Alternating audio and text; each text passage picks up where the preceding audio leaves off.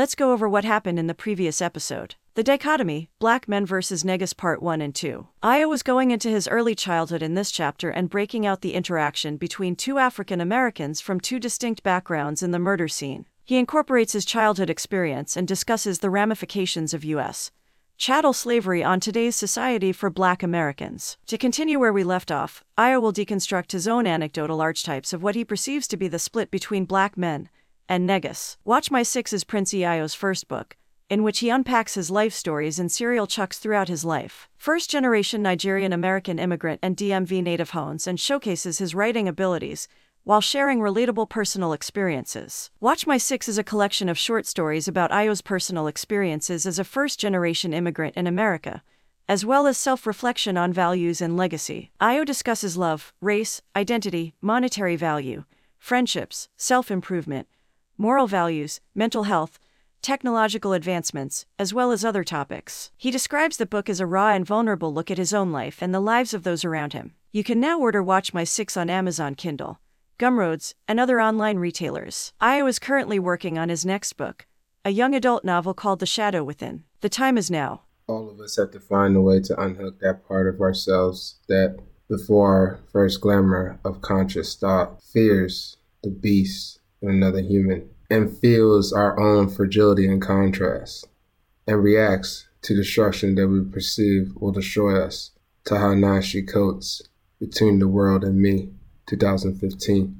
H.R.H. His Royal Highness Prince Edwin Oluwawan Ifong Basi Eyo II. Father Edwin left when I was around one and a half years old. At the time, I did not know, but Mama O'Shea and him were not getting along for multiple reasons. The number one reason, she told me, was that he would keep disappearing for hours, days, and sometimes even months. She could not trust his inconsistency. Her discernment was right because she ended up walking three miles to the hospital while having contractions when pregnant with me. Meanwhile, Father Edwin was nowhere to be found. Mama O'Shea met Father Edwin at the airport that was connecting flights to Nigeria from England in the summer of 1988. They stayed connected via telephone until 1991. Mama O'Shea came to America to finish her master's degree, and Father Edwin was currently living in the States at the time. They reconnected in person again in Nigeria in 1992. After a while, they got an apartment together in the United States. They were planning to go back to Nigeria for family introductions and getting started on the process for an arranged traditional marriage. Father Edwin came back into my life when I was about seven years old. Before that, our communication was just random phone calls and birthday cards. He looked different than when the last time I saw him. Father Edwin was never a small man. He stood around 6'2 and weighed 240 pounds. Before he contracted type 2 diabetes six months after I was born. Apparently, it runs in the Eyo family because my grandma on Sunday had it as well. However, Father Edwin got his diabetes due to his poor diet while living in America. Father Edwin had five children with three different women. Awashima, Awa for short, was his firstborn and was raised in Houston, Texas. Prince Edwin III, firstborn son and raised in Reno, Nevada. Blessing, the middle eldest daughter, was born and raised in Baton Rouge, Louisiana. Father Edwin's youngest, Sade, was born in New Orleans, Louisiana, but was raised in the Netherlands, and myself, that makes five of us. We are spread from the west to the east and overseas. Father Edwin had no intention of keeping us separated apart, but he always made sure we knew about each other. I remember when I was around seven, he picked me up from Mama O'Shea's house and took me around town while he was running some type of errand. He never really told me what they were. All I knew is that we were going on a ride. Most of the ride was quiet.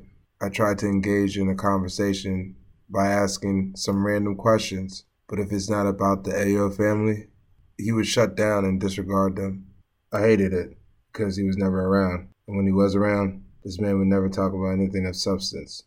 I could never express that to him for the longest time because we were men.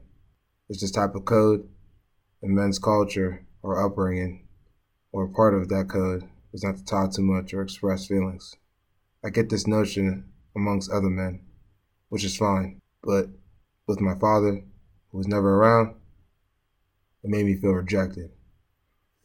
The father Edwin who I knew resided in the United States was not the same Edwin from Cross River State, Okalaba, Nigeria. Father Edwin comes from an interesting and educated family. Grandma Ekpo was a diplomat for the Nigerian state and had four boys with Grandma Sunday. Father Edwin, Uncle Archibald, aka Archie, Obi, and Peter traveled with Grandpa Ekpo across the world. They had been to many different parts of the world Cameroon, Kenya, Zimbabwe, England, Egypt, Japan, Dubai, and more.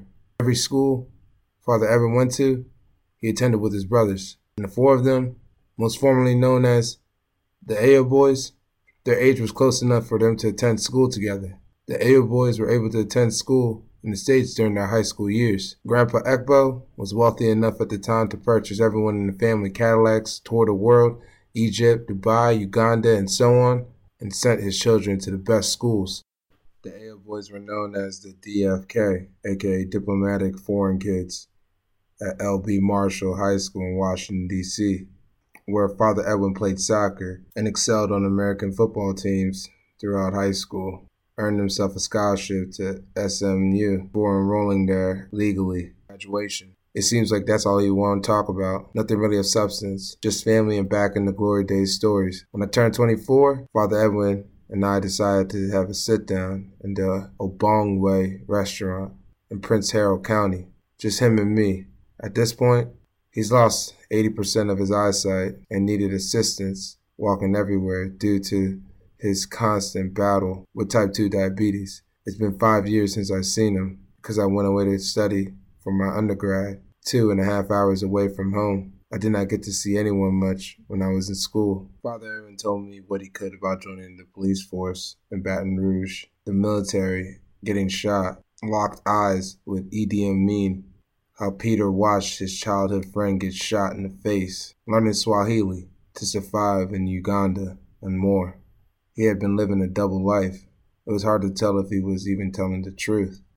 Mama O'Shea would say Father Edwin would tell women his birthday was his mother's birthday, to seduce them instead of giving his own. She did not find out his real birthday until a year after I was born because his actual birthday is a few days before mine. I learned from Father Edwin that he would tell you what he thinks you want to know. It does not matter if your blood. I chucked it up to his defense mechanism and survival instincts. Some things in men's lives you do not question too much, especially when it comes to your fathers. You might be thinking, damn, this guy must hate his father or have some animosity towards him. If I were 22 and younger, you would be absolutely correct. However, it is not uncommon for a black community household in America to have an absent father. I can never or will never speak for my siblings. Our father did not fulfill his purpose as a man and fell into the abyss of America's justice system. Father Edwin was educated, but had a vice that is natural for most heterosexual men with balance and commitment. His vice was chasing women. He was infatuated with women, but sex was his real thrill. The man never touched a drink, but when it came to that sweet pink nectar Venus flytrap, he lost all self control. There was nothing wrong with his desire for women, but he did not think about the repercussions of creating multiple single family homes. His justification for it was always that it was the Naija way. Naija is short for Nigeria. Excuses. Once again, I caught myself in a whirlwind mindset for the longest time. Then I grew up. I realized the greatest lesson Father Edwin ever taught me was to know your purpose, direction in life, and whatever seed you plant in time will always come back to haunt you if you do not water your plants correctly. Father Edwin finally gave his son something of substance. There's only one place to find real peace, real harmony. That place is within. Keith Ferrazzi, Never Eat Alone, and other secrets to success, one relationship at a time. Thank you for listening to Prince Eyo's book. Watch my sixth chapter too.